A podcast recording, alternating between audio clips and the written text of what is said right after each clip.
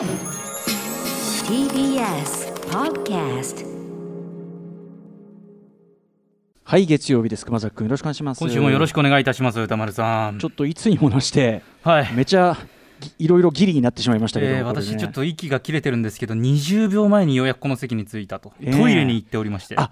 トイレ行けたんだねこの間に、ね、ギリギリはい。あそうですか。そ3れはよ分前に打かったです。ち合わせが終わりましちょっとねいてやちょっとね。2分でトイレ行ってきてここです。あのー打ち合わせそのものに時間がかかってたってしまったっていうのもさることながらやっぱりあれですよね、あのー引き続き我々このリモートあれやってますけど、はい。やっぱりなんかこうね、できるできるとは言ってますけどやっぱりこうズームとかでやってる時のちょっとしたこう w i f i というかね接続の不具合であるとか。なんか音の感じがいつもと違うとか、えー私、そのズーム出演みたいなので、この間あの金曜日にですねこの番組の後に MX テレビのはい。バラ色ダンディというね、はえー番組に出演して、これ、ズーム出演続いてるんですけえど、先週の俺は全く使い物にならなかったですもんね、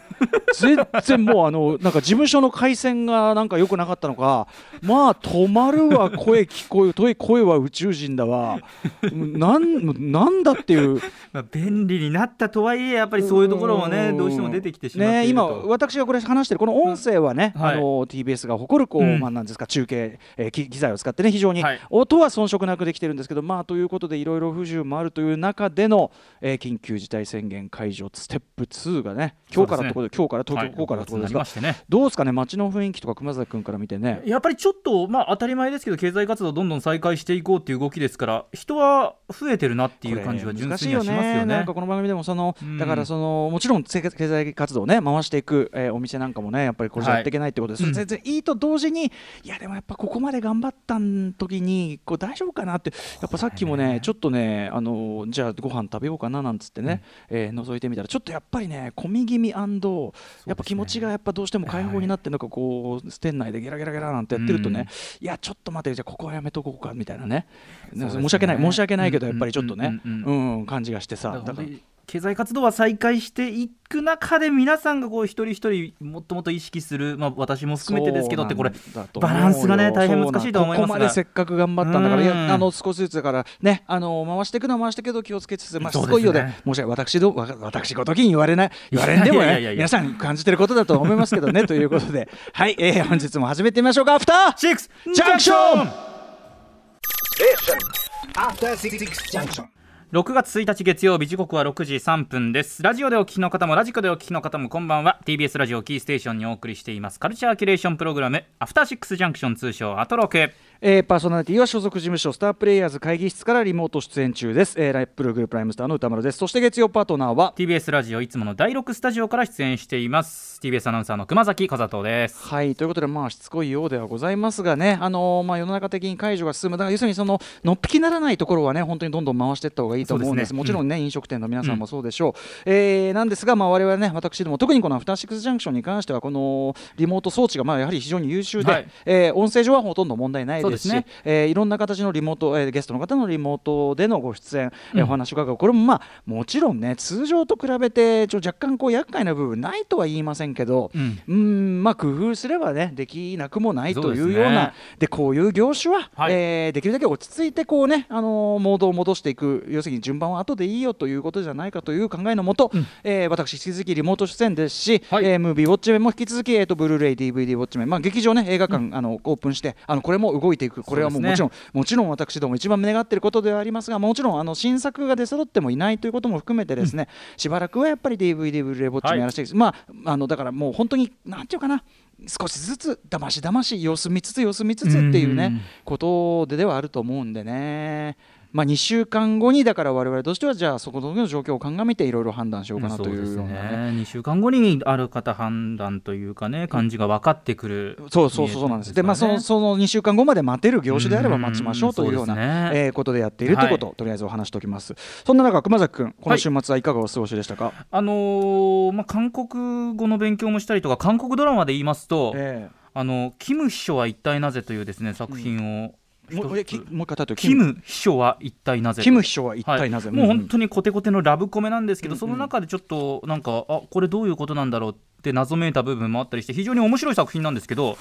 これたまたま本当に何の意識もしてずに見ていたんですけど、たまたまですね今日韓国特集やる中のうん。ウェブトゥーン原作でありスタジオドラゴンが制作をしているというですね。あじゃあ完全に今日の完全一致。この後ね、えー、と6時半から伺うその、ねはい。カルチャー最新レポートじゃないカルチャートーク。そして8時台の特集。そうなんですよ。両方に絡むものだった、まさに絡んできたというこれも結果論だったんですけどね、後々調べてそうだったっていう感じで。いやーでも着々と貪欲にね、着々と。進んでますねこれね。今日はまさにそのねあの韓国ドラマ2大特集といいましょう、韓国エンターテインメント特集で、えー熊崎君がここにはまっているということをきっかけでね、まあ、私もだからまさにその熊崎君を入り口に僕も勉強させていただこうという感じなので。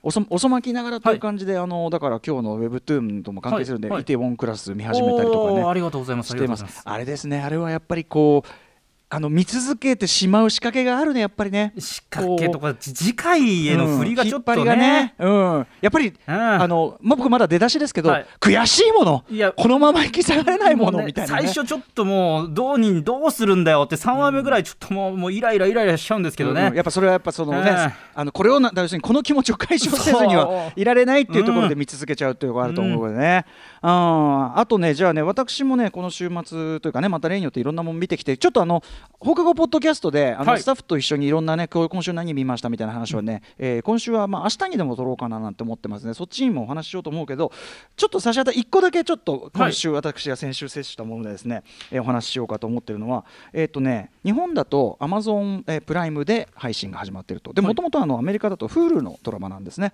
えっ、とね「リトルファイヤーというねリトルファイヤーえーあれが始まっててですね。すいません私ちょっと今資料をね閉じたままは話を始めてしまいましたけど「えー、とリトルファイリトルファイヤー彼女たちの秘密」というタイトルついていますね、えーでですねあのまあ、日本ではあの Amazon で見れるようにななり始めました。でこれ、えっとすごく短くてね7話ぐらいだったかな。7話。うん、あ8話。八話。8話で終わっちゃうんで。で、まあ、あっという間に私もね見てしまったんですけど、あのーまずですね主演かつ制作総指揮でリース・ウェザースプーンそしてケリー・ワシントンさんというね、えーまあ、あの映画とかも出てるリース・ウェザースプーンとかも、ね、映画とかでも活躍してきたけど近年またテレビドラマでもねすごく活躍し始めてて、はい。えーでこの2人が制作で主演でで元はその小説なんですって。2017年にアメリカで出た小説、はい。であのそれにこうすごく感銘を受けてあの、まあ、すぐに映画化したということらしいんで日本ではちょっとそれは翻訳が出てないんですけどこれねえっと今まで既存の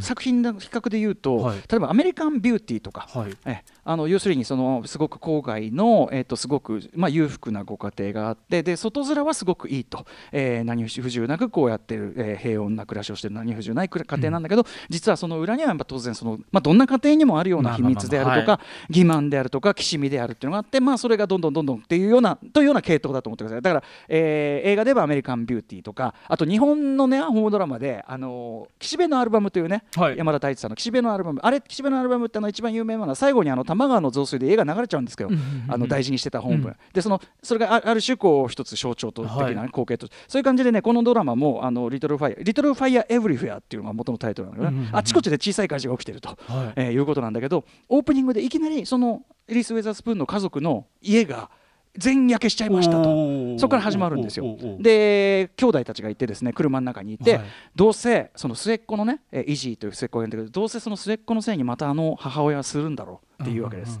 えーで警察側もその末っ子じゃんじゃないのと。でも未成年だから、ええだしね、あれだからそんなね大丈夫ですよって言いながら誰がやったんですかって聞いたところでパッとこう時勢が戻って、えー、4週4ヶ月前かな？4ヶ月前にこうみたいなの始まるんですけどあのねこれめちゃめちゃその面白い。全体になんていうのかな、えっと女性たちのまあ母親いろんな母親の形の話というのかな、はい。特に例えばそのすごくリリス・ウェザースプーンはもともとジャーナリストとして働いててバリバリ働いてるんだけど、えーまあ、子供を産むために産休で戻ってこようとしたらまた妊娠しちゃって結局その旦那の説得もあって、えー仕事の方はキャリアは諦めなきゃいけなかったという過去があるからこそ、その自分の全てをそのなんていうのかな理想とする家族像の構築に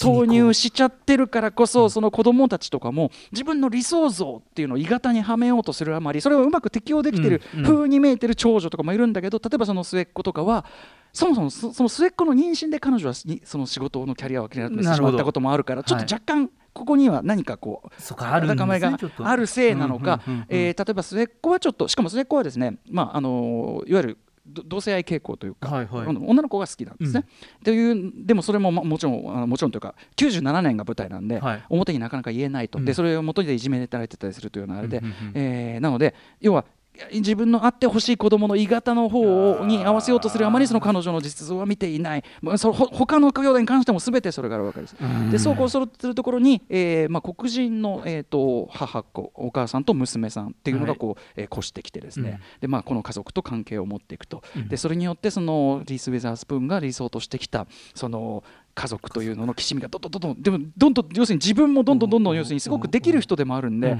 あの例えば相手を攻撃するぞって決めたらものすごく攻撃的効果的に攻撃できちゃう人だけにですね、はいはいどどどどどどどどどこういろんな傷きしみが広がってってさあというねあれで。どうなるんだめっちゃ面白かった。で、このリース・ウェザースプーンが演じているこの役柄っていうのは、彼女ってもともといろんな役柄で活躍してますけど、えっ、と例えばアレクサンダー・ペインさんという僕がものすごく好きなね映画監督でアレクサンダー・ペインさんのえっ、と日本のタイトル「ハイスクール白書優等生ギャルに気をつけろ」っていうね、はい。えーこれ作品が日本のタイトル「エレクション」つって要するにあの、えー、と生徒会の、えー、と投票っていうのを舞台にした、えー学園ドラマであり、まあ、大人の苦い、えーコメディでありというような感じなんだけど、その中でリース・ウェザースプーンは当時はまあ高校生なんですね。でその優等生ギャルなわけですから、はい。彼女がまさにその彼女が演じてきた役が、えーこのまま着々と、えー育って母親とかになったらこうなってるかなってなるほどなるほど 感じが見えるというか。そこから見るとあこの人が母親になったらこうなったんだ的なつながりも見えてくるかでもやっぱり彼女ならではのやっぱりそのだから彼女で言えばそのキャリアを諦めなきゃいけなかったという問題。あるいはその引っ越してきたそのケリー・ワシントンさん演じる黒人はい親子のお母さんの方はやっぱりその貧しくて美術学校でカメラを学んでいたけど貧しさゆえにある取引の後にこうこう娘をこう産むちょっと秘密を抱えてしまう、後ろ暗いところを抱えてでもそれも貧しさゆえだったりとか。あとねそのそういうところでこうふと出てくるやっぱりこうなんていうのかな、えー、と経済格差とか、まあ、人種間の格差によるちょっと本人は持ってその気はない差別意識みたいなものがそのきしみのベースにあることが少しずつ分かってきたり。だから全くお互い悪気はない。それぞれ多分一人も悪い人は出てこないのに、そのそれぞれが持ってるそういうこう傷だったり嘘だったりあるいはそういう無神経さだったりとか、うん。っていうところがこう最終的にとある破滅を招いていくええというようなめちゃめちゃねたった8話でしたけどねもうあっという間に見切ってしまいましたというあれであの、まあ、韓国ドラマ見るの大変だと思いますけど私もちょっと韓国ドラマ見てくんでちょっとこれなんかリトルファイヤー8話ですね一つよろしい改めて8話リトルファイヤーで配信しているのがえー、と Amazon プライムであ Amazon プライム配信されております。もともとは Hulu の、ね、ドラマだったんですけどね。みたいな感じですみません、ちょっと毎週ね、こういう。でね、あとちょっと大急ぎでカルチャー情報的なことを言っておきますとですね、えっ、と漫画家の、えー、とジョージ秋山さん。えーはぐれ雲とかアシュラとかドルインマンとかいろいろあるんですけど、えー、とジョージ秋山さん亡くなられていたことが、えー、と分かったと。ちょっと死因がまだ発表されてはいないそうなんですが、うん。70これはジョージ秋山さんはそれこそねあの何らかの形で特集したっていいぐらいの本当にあの、うんうんうんうん。巨大な作家だと僕は思ってますし、ちょっとこれはちょっと僕ではニュース的には大きかったかな、まあ、もちろんあとアメリカね、あのーね黒人のまたね。また警官にねあの殺されちゃって、えー大騒ぎになってて日本でもね。えー、とクルド人男性、うん。えーに対するその警察による暴力というのが問題になってみたいな、えーこういう問題もある。だから、まああの先ほど言ったその「リトル・ファイヤー」とかはドラマですけど、い。そういう中にこういろんな問題が組み込まれてするじゃないですか。うん。あのーだからちょっとね、あのそういうカルチャーとこういう現実の問題のこうなんていうのかな関わりみたいなところもね、うんうんうんあの改めてちょっとねこの番組ではい。ろんな形でごはい紹介していければなと思っている次第でございます。はい、えー、ああとそうもう一つ豆腐ビーツが結婚したよっていう、ね、おめでとうございます。びっくりしましたけど私もねあのネットニュースで見てくれました。が、金曜ちょうどゲストにできますので、はい。えーそのあたりね掘り葉掘り聞いてみるか、えー見たいと思います。えーそんな感じでさまざまな面白を発見して紹介していくカルチャーキュレーションプログラムアフターシックスジャンクション今夜のメニュー紹介です。さてこの後すぐです。カルチャー最新レポート。今夜は今日から営業が再開しました。上野の国立科学博物館にお電話つなぎます。はい、えーそして、えー、とこ今日はですね韓国ドラマにドハマりしている熊崎さんね。韓国語の勉強も始めました。はい。えーそんな熊崎君のために韓国ドラマ企画2本立てとなっております。はい。まず前半戦こちらです。6時台のカルチャートーク。韓国ドラマの影にウェブトゥーンありということで人気ドラマの原作となっている韓国生まれの漫画形式ウェブトゥーンについてドラマとの関係を解説していただきます。ゲストは韓流専門 CS チャンネルの宣伝担当木下ゆり子さんです。そして7時からのミュージックゾーンライブダイレクトは東京を中心に活動するフィールグッドなバンドタムタムがリモート生演奏。今日は本当にリモートでの生ライブ、はい。えー披露していただきます。そして7時台後半はミニ四駆のアプリミニ四駆超速グランプリとのコラボレーション企画。アトロクミニ四駆部極めろ超速グランプリがいよいよ始動します。ぜひですね皆さんアプリをご用意して聞いてみてください。そして8時からは特集コーナービヨンドザカルチャーこちら。えー熊崎君のためのというか私も勉強させていただきます。韓国ドラマ企画2本立て、えー後半です韓国ドラマの躍進を支える「竜ってなんだ特集」えー韓国映画 k p o p に続き今まさに上り竜の勢いで世界に進出しているのが、えー韓国のテレビドラマシリーズ。実はその背景には巨大な竜が関係しているんだそうです、ネットフリックスという海外からやってきた巨大資本の竜。さらに人気作を数多く手掛けるドラマ制作会社その名もスタジオドラゴン、えーこうした数々の竜が今韓国のテレビドラマ界に何を巻き起こしているのかやっぱこれだけねあのー充実してるしあとそれこそ昔はね女性がこう中心で人気だったのに、まあ僕らとかもやっぱ見ればめっちゃ面白いってなってる人がどんどん広がってるじゃないですか、えーこんなね、えー動きどうしてこういう動きになってるのか、えー現地の情報にも詳しい雑誌韓流ピアの編集長露木恵美子さんに詳しく伺っていきます。はい番組では感想やリアクションなどリアルタイムでお待ちしています。アドレスは歌丸アットマーク TBS.CO.JP 歌丸アットマーク TBS.CO.JP まで。読まれた方全員に番組ステッカーを差し上げます。それではアフターシックスジャンクション行ってみよう。After Six Junction.